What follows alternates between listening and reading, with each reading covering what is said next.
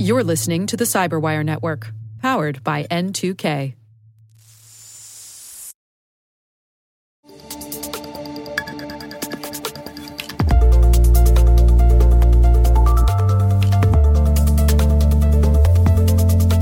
Hello, everyone, and welcome to CyberWire X, a series of specials where we highlight important security topics affecting organizations worldwide. I'm Dave Bittner. Today's episode is titled Zeroing In on Zero Trust. The Zero Trust security model asserts that organizations should not trust anything within its perimeter and instead must inspect all traffic and verify anything connecting to its systems before granting access. While Zero Trust is generating a lot of buzz in the cyber world, it's often hard to determine the implications of this security model. In this program, we're going to do our best to cut through the hype and discuss what you really need to know to design, implement, and monitor an effective Zero Trust approach. A program note, each CyberWire X special features two segments. In the first part of the show, we'll hear from industry experts on the topic at hand, and in the second part, we'll hear from our show sponsor for their point of view. And speaking of sponsors, here's a word from our sponsor, ExtraHop.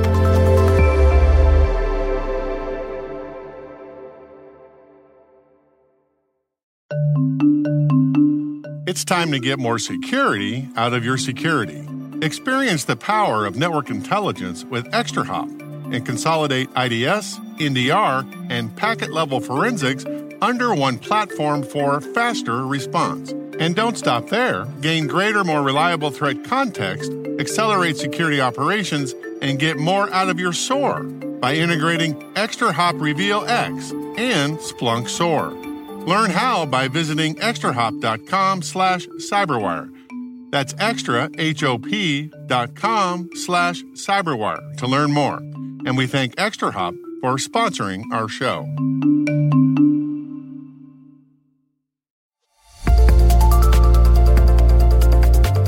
To start things off, my CyberWire colleague Rick Howard speaks with John Kindervag, the creator of Zero Trust from ON2IT Cybersecurity. And later in the show, my conversation with Tom Clavel, Director of Product Marketing at our show sponsors ExtraHop, and Kapil Raina of CrowdStrike.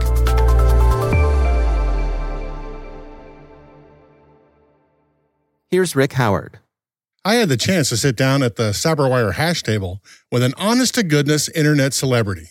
His name is John Kindervag, currently the Senior Vice President of Cybersecurity Strategy and Group Fellow at the On2IT Group.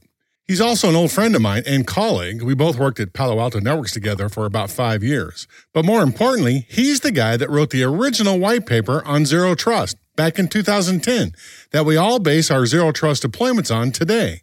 The paper's called No More Chewy Centers, Introducing the Zero Trust Model of Information Security, and he wrote it when he was working for Forrester, a cybersecurity research and consulting firm.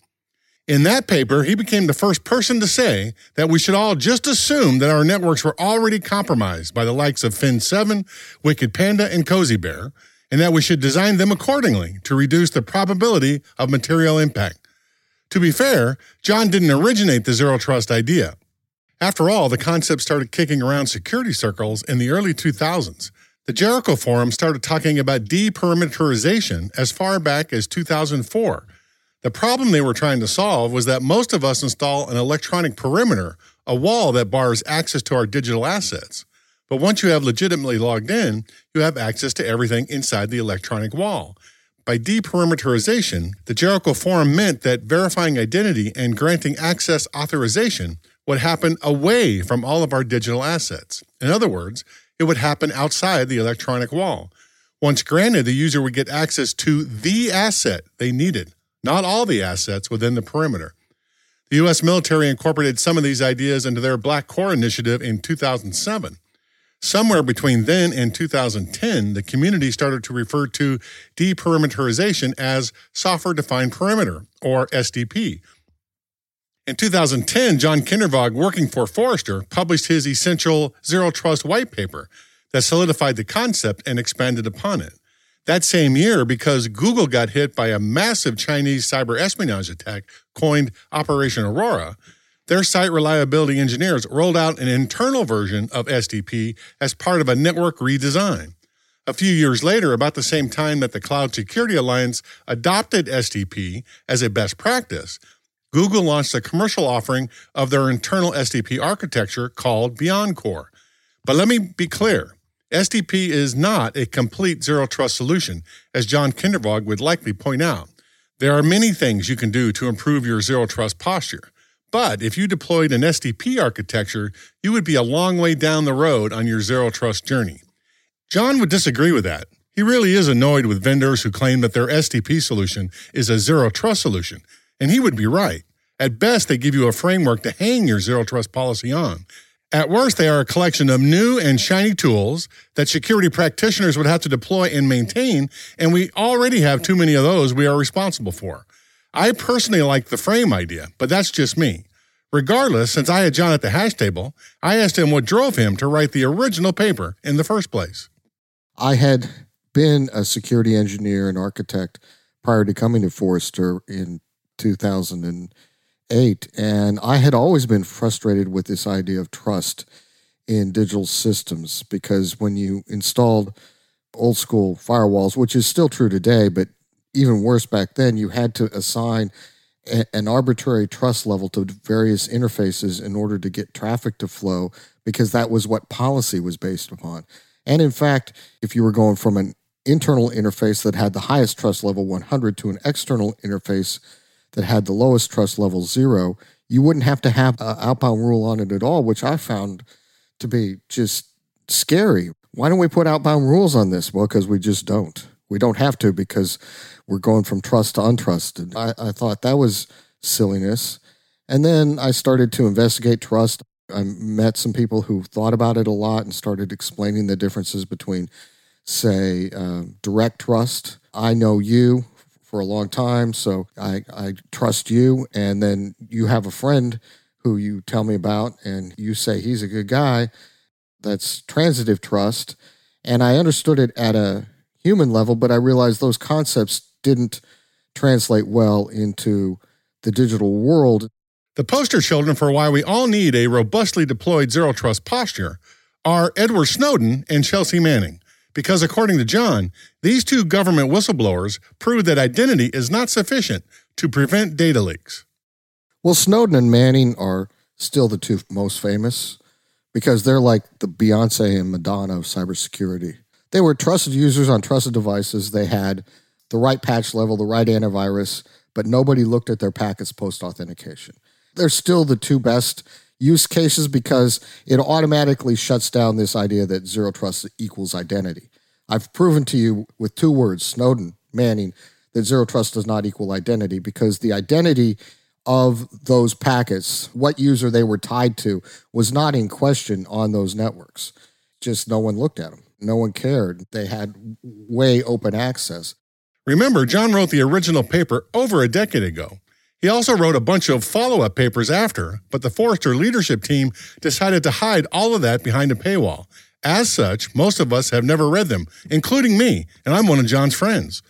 The result is that there has been a void in pushing the idea forward. Other authors and researchers have jumped in to fill the vacuum and put their own spin on the idea. Evan Gilman and Doug Barth published their own book on the subject called Zero Trust Networks, Building Secure Systems in Untrusted Networks, and security vendors have begun claiming that all of their products provide a Zero Trust solution, which, as you might imagine, has caused some confusion amongst us practitioners. And that annoys John to no end, and rightfully so. Trust is a human emotion that's been injected into digital systems for absolutely no reason. All data breaches are caused by trust, because it's a vulnerability. And it's exploited by malicious actors who just get on your network. So the whole goal of Zero Trust was to eliminate this silly word trust from our vocabulary when we think about systems. Because once you have a word like that, it causes you to do a lot of bad things. Open up your network because we trust somebody. It has huge ramifications. Language has value. Oh, it's a misunderstanding of the word trust. You don't need trust. There's no trust flag in TCP. Trust, again, is a human emotion. You don't need to have any trust. You might have to have a high degree of validity on the assertions being made by the packet, but at the binary level, trust is of no value. And people get that, right? When I say trust is a vulnerability, that is how you must think about it. It is a vulnerability that you must mitigate in your organization because it is always bad. But the other thing I would say, Rick, is that there aren't multiple definitions of zero trust. There's a single definition of zero trust. I wrote it down in 2010 in a report called No More Chewy Centers. But what we've had here with people who've always said, well, there's all these different interpretations. No, there's not. Yeah, there's different meanings. No, there's not. You are just intellectually dishonest because you haven't gone back to the primary source and taken into account prior art, which is what any good researcher would do. Researchers go back to prior art, go back to the original source, and learn about what it actually means from that instead of making it up on the playground with their friends playing a game of telephone. Over the years, John has traveled around the world explaining his zero trust philosophy, and he uses a literary homage to help people understand the basic concepts. This is called the Kipling method. Rudyard Kipling gave us the idea of who, what, when, where, why, and how in a poem in 1902. He's talking about Kipling's poem called I Keep Six Honest Serving Men, about his young daughter's endless curiosity and how, as we all get older, we tend to lose that sense of wonder. Here's Jonathan Jones reciting this short but lovely poem. I keep six honest serving men. They taught me all I knew. Their names are what and why and when and how and where and who. I send them over land and sea. I send them east and west. But after they have worked for me, I give them all a rest. I let them rest from 9 till 5, for I am busy then, as well as breakfast, lunch and tea, for they are hungry men. But different folk have different views. I know a person small. She keeps 10 million serving men who get no rest at all. She sends them abroad on her own affairs from the second she opens her eyes. 1 million hows, 2 million wheres, and 7 million whys. And so this is my personal homage to him because who, what, when, where, why, and how. I'm trying to determine who should be allowed to access a resource. Here's a way to write the policy, because ultimately zero trust is a layer 7 policy statement when it's implemented. Who should be accessing a resource? That's the asserted user identity that's been validated by something like multi-factor authentication or some other authenticator, so it's highly validated. Where statement is where is it located? When statement is when does this rule need to be turned on? There's a lot of rules that should be turned off at various times, because no one typically uses them. We need a lot more time-delimited rules.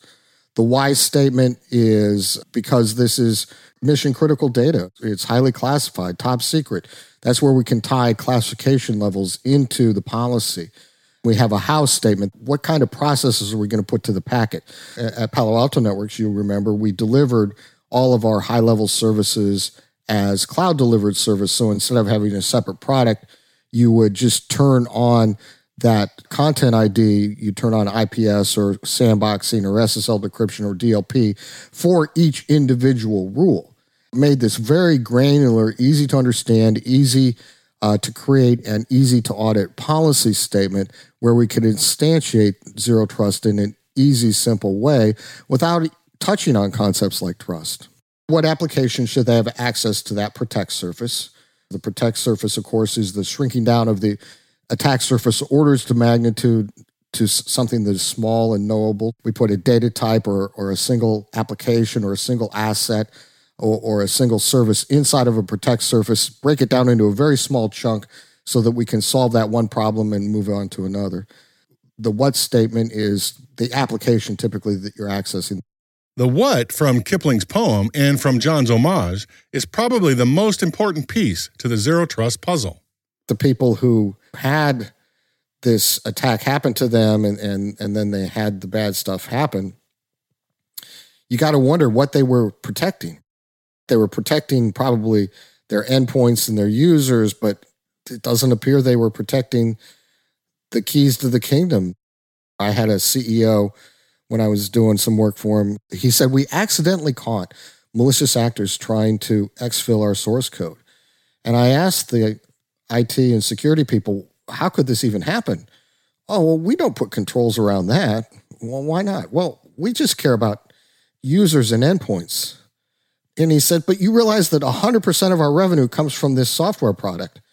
And they were like, oh, no, wait, no, that's not how you do security. You do security on endpoints. That's where security goes. And he was like, no, that doesn't make any sense. If you even understand what you need to protect, which most organizations don't, you're way ahead of the game versus your peers.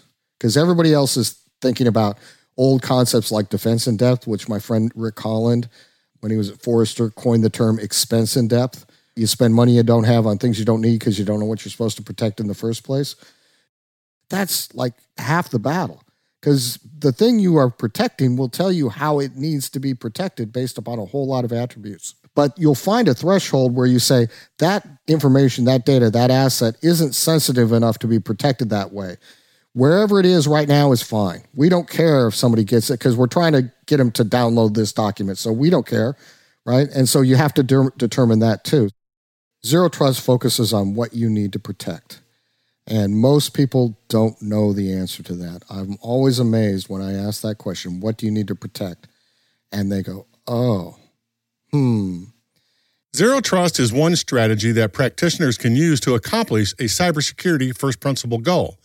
John and I disagree slightly about exactly what that first principle goal should be. He thinks that it should be to stop all data breaches. I prefer a much more forgiving goal of reducing the probability of material impact due to a cyber attack. Regardless, understanding the what we are trying to protect is essential to both goals. Well, they can think about it as a strategy because it focuses on a grand strategic goal, which is stopping data breaches. Zero Trust is designed to stop data breaches because it focuses on what needs to be protected, not all the things that are trying to get into your system. It starts at the protect surface. What do we need to protect? That's the fundamental question.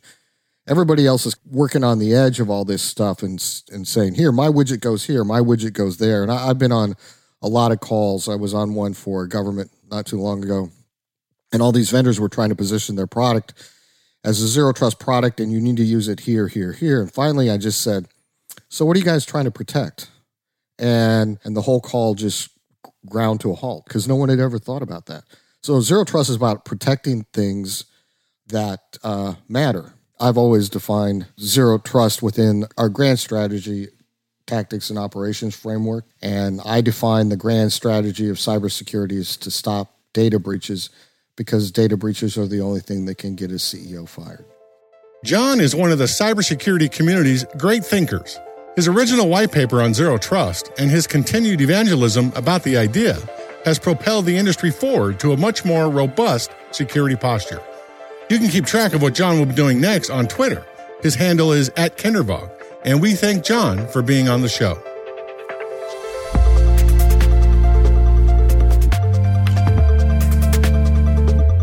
Next up is my conversation with Tom Clavel, Director of Product Marketing at our show sponsors ExtraHop, and Kapil Raina of CrowdStrike.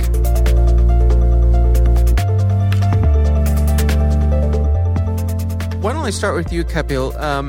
How do you define Zero Trust? If you're explaining it to someone who really doesn't know much about it, what do you say? Yeah, that's a great question. From a layman's perspective, we think about Zero Trust simply like this. You have a person or an application that wants access to another resource. And all Zero Trust says is, at any moment in time, when that person or human wants to get access to a resource, you always, in continuous fashion, real time, monitor and say, should they have access to that resource at this very moment in time? So you look at risk, you look at other factors, and then make a decision, yes or no. And so the tricky part about, of course, Zero Trust is you have to do that in real time. And you cannot assume that because you were trusted at one point, you'll be trusted again, hence the term Zero Trust. Tom, anything to add there? Yeah, absolutely. And I completely agree with what Kapil was saying about Zero Trust. I would add that Zero Trust is an evolution in security framework.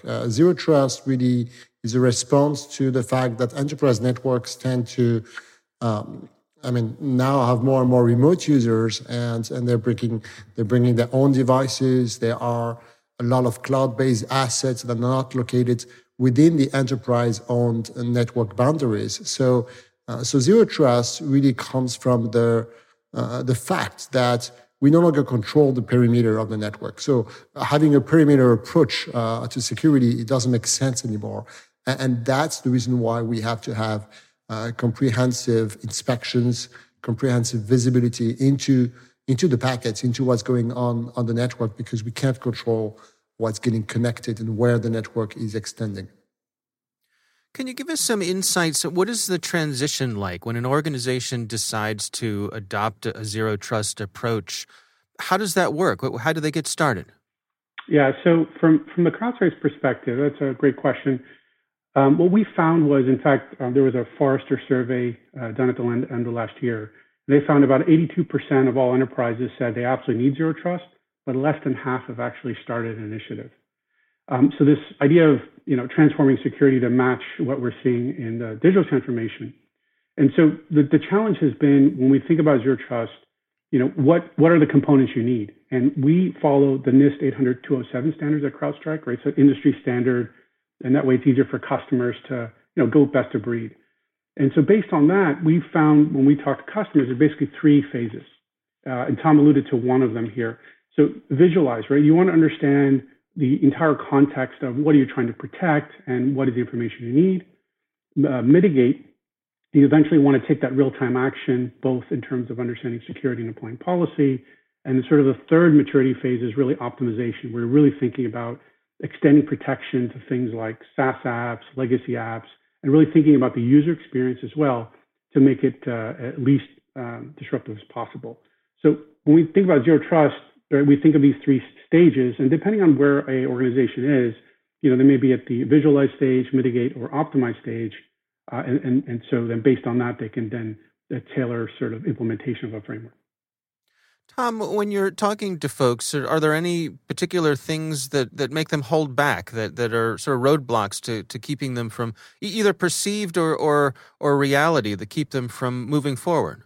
Absolutely. There are some roadblocks or perceived roadblocks. I don't think they're entirely real, but they are still in the perception.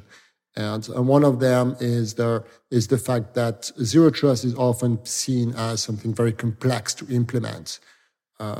Inspecting all the packets, inspecting all the traffic is very often perceived as a complex process. And really, it's not. Another roadblock is mandates and the fact that some industries are lacking the mandates to move to Zero Trust, and therefore they don't see an urgency to doing it. What we answer to that is, first of all, we provide complete visibility of your Zero Trust architecture, and that is a very simple solution to get. You get ExtraHop and you get that visibility. Second thing that we provide that is very simple and easy to implement Zero Trust is real-time detection of disruptive threats to Zero Trust safeguards. So we can detect those things. And the third element that is very important to Zero Trust, which we also provide, is intelligent response. You can, with ExtraHop, you can respond in real time to events happening, and we can also integrate with other environments such as CrowdStrike to provide more comprehensive response to these events. So in a word, Zero Trust is actually a very simple thing to implement when you rely on the key vendors such as CrowdStrike and ExtraHop. One of the reasons Zero Trust is complex, right? So there's a perception of all or nothing, right? I have to implement components. So to give you an idea, and you can pick your favorite vendor, some large vendors, there's anywhere from 15 to 30 different components these vendors typically require in their reference architecture to deploy Zero Trust. So this is between hardware, software, hybrid environments, things like that. So that's a lot of pieces just to provide additional security, or at least in this model. And to Tom's point, right? So we at CrowdStrike think of this idea, the reason we're having this conversation is because digital transformation, things are moving to a cloud environment. So if you have a cloud native environment to begin with, like we do at CrowdStrike, right, you basically need two components. You need a component potentially at the endpoint or the identity of the workload layer, et cetera. And then you have what we have is a security cloud that does a lot of the processing, analysis, and enforcements. And so by simplifying that down to a few components, it does alleviate the issue of complexity that we find in Zero Trust implementations so far. And in terms of mandates, what we've seen is, for example, you might have seen only a few months ago the NSA and the CISA put out a notice saying that because of all the recent supply chain and other breaches, that agencies must use Zero Trust, and they went through their own sort of journey mapping and explanation there. And again, it goes back to, okay, if you're going to do it, and even if you have a mandate, the complexity, if you don't have sort of a cloud native solution, still remains. While we're focusing on the elements that are preventing people from moving to Zero Trust, what we do see in the market today is an acceleration towards Zero Trust. And we see really five very important factors that are driving that acceleration. And those factors are very dependent on the current context, but we think they are going to last over time, even after that current context is over. We mentioned the mandates, and there are more and more mandates on IT departments for modernization efforts. We see also a lot of growing remote and distributed workforce. I think it's very obvious right now, but it's going to continue over time. And we see also institutional interdependencies and data sharing between enterprises, vendors, third parties, and so on. And so networks are becoming much more complex with more people interacting on that network. The fourth, we see an increasing reliance on contractors and partners. And the fifth factor that we see accelerating the adoption of Zero Trust is the accelerated adoption of Internet of Things and automation. What is it like when folks are on the other side after they made the transition and they have an effective Zero Trust program up and running? What sort of feedback do you hear from them? Yeah, from CrowdStrike's perspective, when we talk to customers, and we've actually done sort of analysis around this, for them, they just have a basic understanding of what across their environment, hybrid environments, what are sort of the attack paths and the blind spots, right? That visibility. And an example is, you might not think about it, but with this idea of digital transformation, you have all these applications running, right? So service accounts, which are used to access other applications on behalf of these apps, right? How many service accounts do you have? Who owns it? And typically it's the business owner, not IT, that kind of manages that, et cetera. So that becomes a big blind spot. And as we've seen again in the recent attacks, that's been a big issue. As you kind of move into the maturity along those lines, what we found was that there is an actual material return on investment. And that return on investment is what we at CrowdStrike call frictionless, right? So yes, for the users, there's definitely return on investment, right? Because they're not calling the help desk as often because you're trying to do a password reset or some other issue. And we've found that organizations have saved quite a number of hours per user, especially when they're contractors or field workers, et cetera. Other areas we've found benefits in is for frictionless for both IT and security. So think about when you have, in a typical system, almost everyone uses machine learning today. You sort of have a you don't have a yes, or you don't have a no, it's kind of in the middle. So what do you do today? You have to send it to a SOC analyst and they have to look at it, et cetera. Or you stop productivity altogether. With a proper Zero Trust implementation, you can then decide when the risk level is sort of in that middle, you can go back and challenge that user and only interrupt them then, perhaps with an MFA, and then basically take out the false positive. So it doesn't even have to go to the SOC operator. So we have actually seen return on investment benefits. And even, if they're in an early stage or later stage around that. Tom, how about you? I agree with everything that Kapil said. Better integration, I would say. And I would add to that the simplicity of Zero Trust. While Zero Trust might be perceived as something complex, it actually leads to a very simple architecture to monitor and to secure. We see streamlined operations from one integrated workflow for cyber network operations, cloud, and DevSecOps teams. We are able now to detect the activity that is happening on the network, anywhere on the network. So easy is a visibility, I would say, and pervasive visibility into the network. And so that simplicity leads to more security because once things are simple to manage, simple to secure, you increase the level of security of your network. Is there any question in either of your minds that this is the future, this is the direction that not only things are going, but it really has to go this way? Well, Dave, if all the marketing is any indication, then everyone's talking about zero trust, so it must be the right thing and right direction, right? So I think for us, really, the tipping point really was these last 6 months, the supply chain breach and the attacks on Active Directory, and even Microsoft saying that, don't maintain AD on-prem, go to the cloud, because we can, Microsoft themselves saying we can secure it better. And that really became a fundamental shift, because they went from saying zero trust is this framework, which, by all accounts has been around for quite a number of years, to, oh, this has to happen.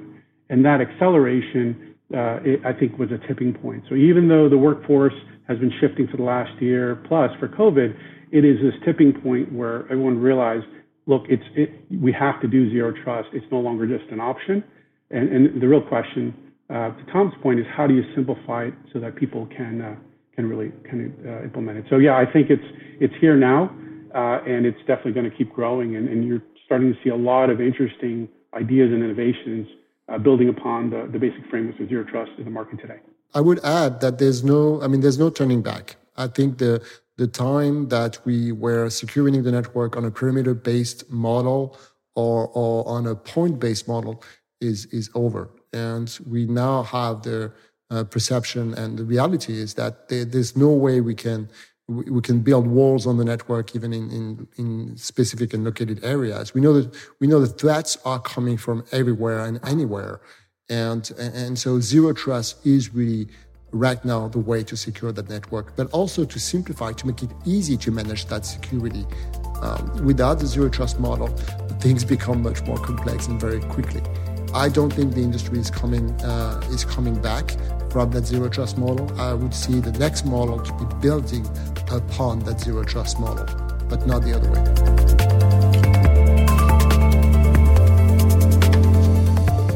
On behalf of my colleague Rick Howard, our thanks to John Kindervag for sharing his expertise, and to Tom Clavel and Kapil Raina for joining us.